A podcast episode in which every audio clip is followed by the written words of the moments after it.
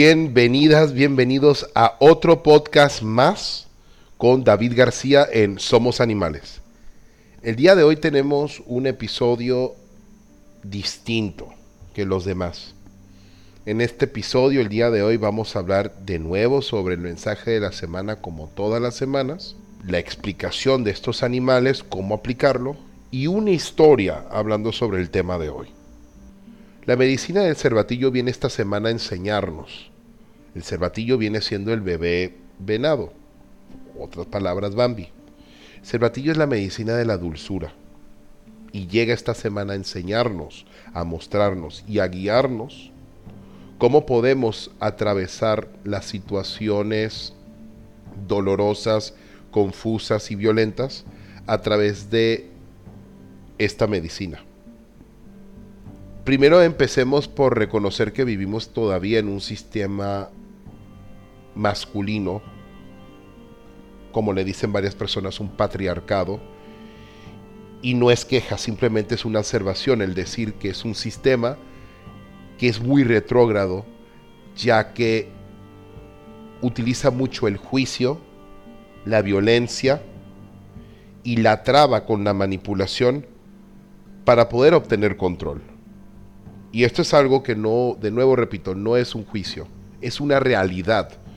Y yo no solamente me refiero a el siglo XX o XXI.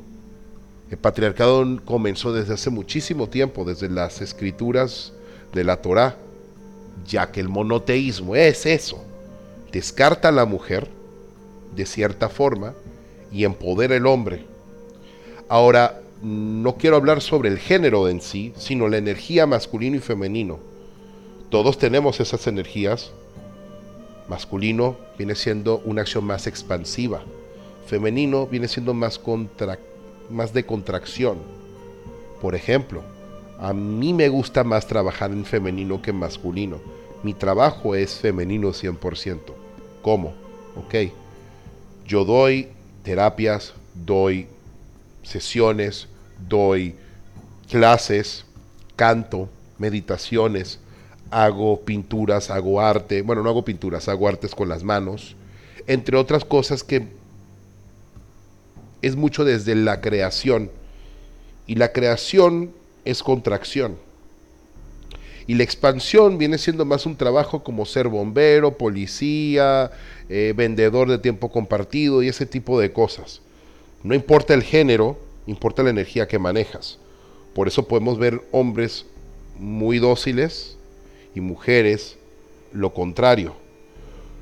Es aprender a manejar estas energías dentro de nosotros para no seguir este patriarcado violento que nos ha sometido a distintas guerras, disputas, y tener que vivir bajo el yugo de gobernantes que, aparte de robar, utilizan su poder para su beneficio. Y no me estoy refiriendo a política moderna, no me voy a meter por ahí, estoy hablando de la historia. Ejemplos como Kublai Khan, ejemplos como Hitler, Mussolini, Franco y otras personas de este tipo de calibre. A lo que voy es, el patriarcado hasta el día de hoy no ha sido la solución que prometieron hace cuatro mil, cinco mil años, porque realmente fue una promesa, el cambio del matriarcado al patriarcado, desde épocas sumerias, épocas egipcias y mucho más allá, tenía más un sistema matriarcal y hubo un cambio hacia esto. Los extremos nunca nos hacen bien. ¿Y para qué les estoy diciendo todo esto? La única forma de poder conseguir el punto medio entre estas dos energías, que lo que están realmente haciendo desde un punto de vista externo al humano es integrarse, necesitamos la dulzura. Quiero pedirles a todos ustedes que cierren los ojos y escuchen lo siguiente. Veamos las situaciones humanas tal cual como vemos nosotros cuando metemos un mentos dentro de una botella de Coca-Cola. Cada acción tiene una, reacción. Al igual cuando una persona se inyecta algo y pues su cuerpo y el virus se empieza a deteriorar. Empecemos a ver en los cambios humanos a la larga en la historia como reacción químicas. Y entendamos que como hemos llevado la vida se ha mejorado gracias a los filósofos, científicos y algunas personas dentro de las religiones. Todas estas personas han tenido algo en común, personas como Jesús, personas como Aristóteles, personas como Muhammad Gandhi, personas como Muhammad Ali y muchas otras personas que podemos nombrar. La dulzura. Son personas que han hablado desde su paz. Son personas que han hablado desde su intelecto. Personas que han hablado desde su propia personalidad. Se permiten ser ellos mismos y ellas mismas a través de su propia dulzura, de cómo quieren tratar a la gente para que respondan de una manera positiva el mensaje del cervatillo es, acércate a las personas que te estén molestando o a las situaciones que te estén irritando con entendimiento.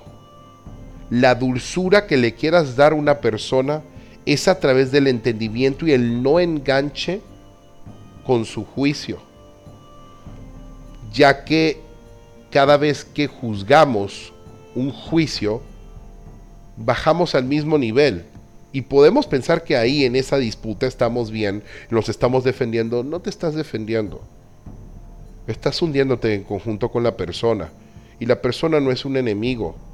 Nadie es un enemigo. Cuando entendamos que realmente estamos aprendiendo a evolucionar, emocional, mental, espiritualmente, físicamente también, podemos entender que hay algunas formas de actuar que nos apoyan para esto. Y la dulzura es.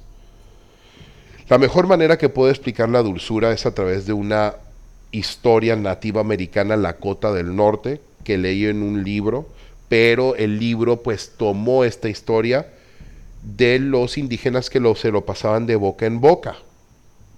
No tiene propiedad, no fue creado por mí, es una historia folclórica nativa americana Lakota Oglala. Se llama La montaña del Gran Espíritu. Aquí les va. Pero para contar esta historia voy a necesitar el apoyo de un amigo muy, muy cercano mío, que se le llama el abuelo oso. Tiene muchos nombres, pero le gusta que le digan abuelo oso. El abuelo oso es un gran personaje que tiene, de hecho, está redactando sus, sus historias. Pero hoy quiere venir él acá a contarles a todos ustedes, adultos y niños, la historia del Gran Espíritu. Así que, bienvenido abuelo Oso, ¿cómo estás? Hola David, qué gusto estar aquí. Me complace poder venir el día de hoy y contarle una historia a todos ustedes. No, muchísimas gracias a ti por darme la idea de que tú vinieras a contar la historia, porque creo que si yo lo cuento sería un poco aburrido, ¿no te parece? Es que a veces, David, te pones muy serio y aburre. yo tengo más sazón, tengo más miel. no te preocupes, yo contaré la historia desde ahorita. Hola, mis queridos osesnos y osesnas soy su abuelo oso. Soy un espíritu primordial de la madre tierra, que viene a apoyar a través de la información que entra y sale de esta hermosa nave verde azul, blanco. bueno, les contaré la historia de la montaña del gran espíritu. Hay reinos dentro de nosotros, mis queridos osesnas y osesnos. Esos reinos son de diferente calibre, información, pensamientos.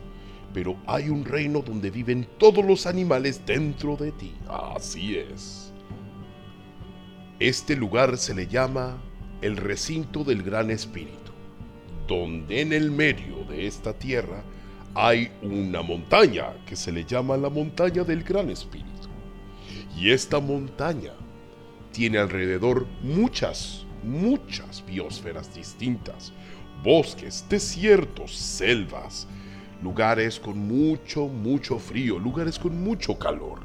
Hay agua, hay playas también, y todos los animales viven alrededor de esta gigante montaña, dividida como una pizza. Oh, pizza. Me encantaría una pizza de miel con salmón y un poco de pedacitos de... ¡Ay, perdónenme!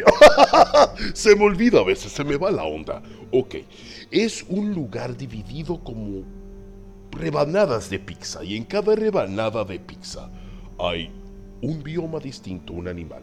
Y todos los días un animal tiene que subir a la montaña, al pico del Gran Espíritu y recibir la medicina del Espíritu y así mandárselo al humano. Así es como nosotros guardamos el amor y la vibración desde nuestra medicina para todos ustedes, porque son animales. bueno, un día el Gran Espíritu se aburrió de ver los mismos comportamientos de los humanos y decidió entrar en ese reino y poner un ejemplo a seguir, una información, una guía para entender qué se necesita para ser mejor. Así que metió sus manos el gran espíritu y abrió, abrió la tierra y sacó una babaza del fondo de la tierra y la aventó en medio del camino de la montaña. Y tatara, tatara, tatara, tatara, tatara nieto, Ujlawe, el oso acorazado estaba subiendo aquel día a recibir su medicina. Y cuando se encontró con este demonio, sacó sus garras inmediatamente, le gritó y antes que le metiera el manotazo, el demonio sacó su ojo, se le quedó mirando fijamente y entró en su cabeza. Le implantó una visualización no real, una mentira, sobre cómo se estaba muriendo su osa y sus osesnos. Cuando regresó a la realidad el oso, cayó en miedo y salió corriendo de regreso a casa, dejando el demonio alimentándose de su luz, ya que a la hora de entrar y que él accediera al miedo, pudo tomar su luz, su energía, su vitalidad. Así que se acercó el tigre e intentó, al igual que el oso, atacarlo, pero no pudo hacer nada. Así fue el león, fue el canguro, el cocodrilo, el elefante y de repente va una armada completa de animales. No pudieron sacarlo. Peor aún, lo alimentaron como no tienes una idea y se podía ver de lejos a esta babaza arriba de la montaña, en medio de la carretera. Así se quedó este reino por mucho tiempo. Los animales empezaron a enflacarse, a convertirse grises, se veían deprimidos. El agua cambió de color, ya no salía tanto el sol. Hasta que un día el Gran Espíritu decidió que fue suficiente.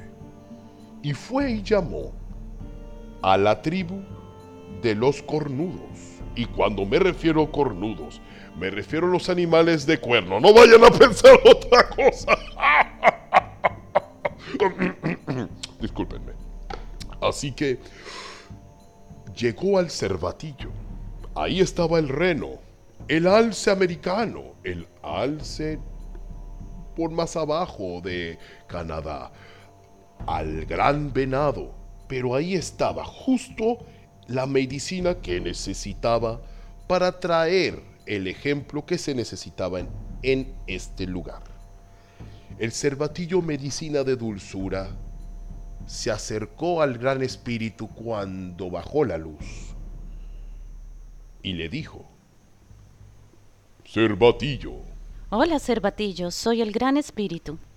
Em, Gran espíritu, ¿cómo te puedo ayudar?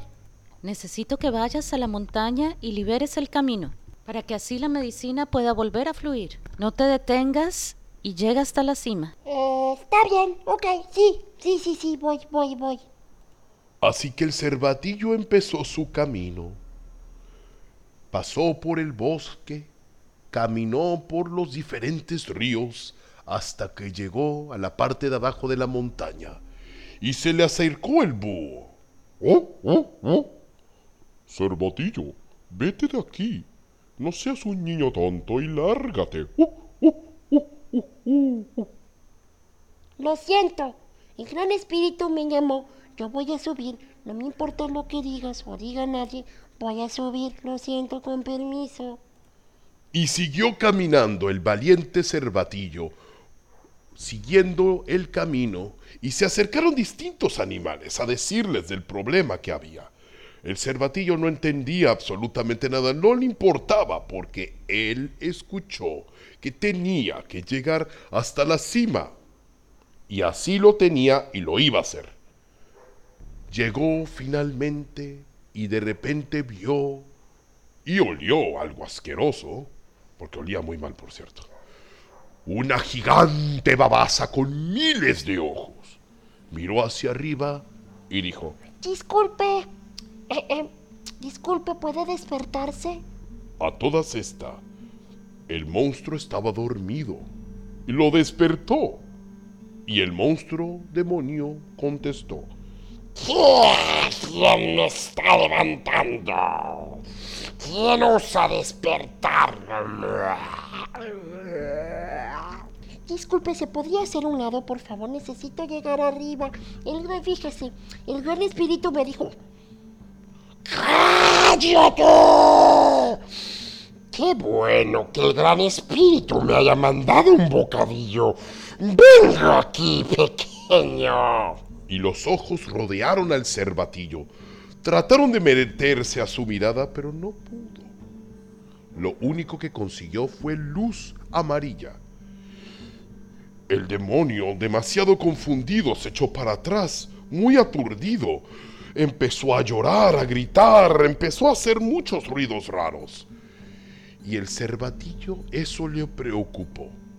Uno de las fortalezas del cervatillo es meterse también a través de la mirada y conseguir el punto de amor para sanar cualquier dolor.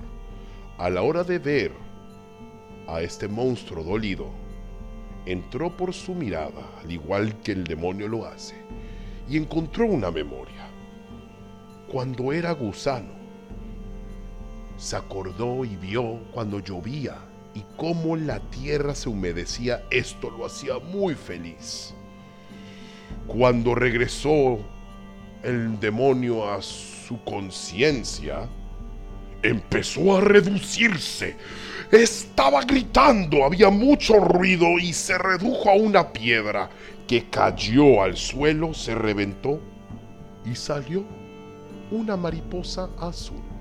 Así es, esa mariposa que todos ustedes ven en sus selvas, en sus bosques, que existen, es un recuerdo de la transformación que hizo la dulzura. Llegó hasta la cima el cervatillo, con la mariposa postrada en su nariz, y fueron mejores amigos por siempre. El cervatillo llegaba a todas partes a la mariposa, y la mariposa se volvió en una mensajera de transformación. Y así es como termina esta hermosa historia. Espero que les haya gustado. Soy su abuelo oso y les dejo con el aburrido de David. Les dejo con David. que tengan buena noche. De regreso, pequeño no habla. Bueno, muchas gracias, abuelo oso, por esa historia y por tanto amor que me tienes. Eh, así que el mensaje también de la semana se puede ver a través de esta historia lo que esta historia nos quiere enseñar que no existe obstáculo, no existe monstruo en este mundo. Todo es transformable, todo es transmutable. Y cuando no podamos hacer las cosas desde la fuerza, desde la inteligencia, se puede hacer desde la dulzura. La dulzura mueve montañas. Deseo que tengan una hermosa semana. Espero que les haya gustado. El abuelo oso es muy especial. Trae muchas historias especiales. Y espero que comenten a ver si gustarían que lo traiga más. Les mando un abrazo muy fuerte. Por favor, no se olviden de darle like a nuestras páginas, de comentar, preguntar, lo que gusten. Soy David García y eso fue otro episodio de Somos Animales.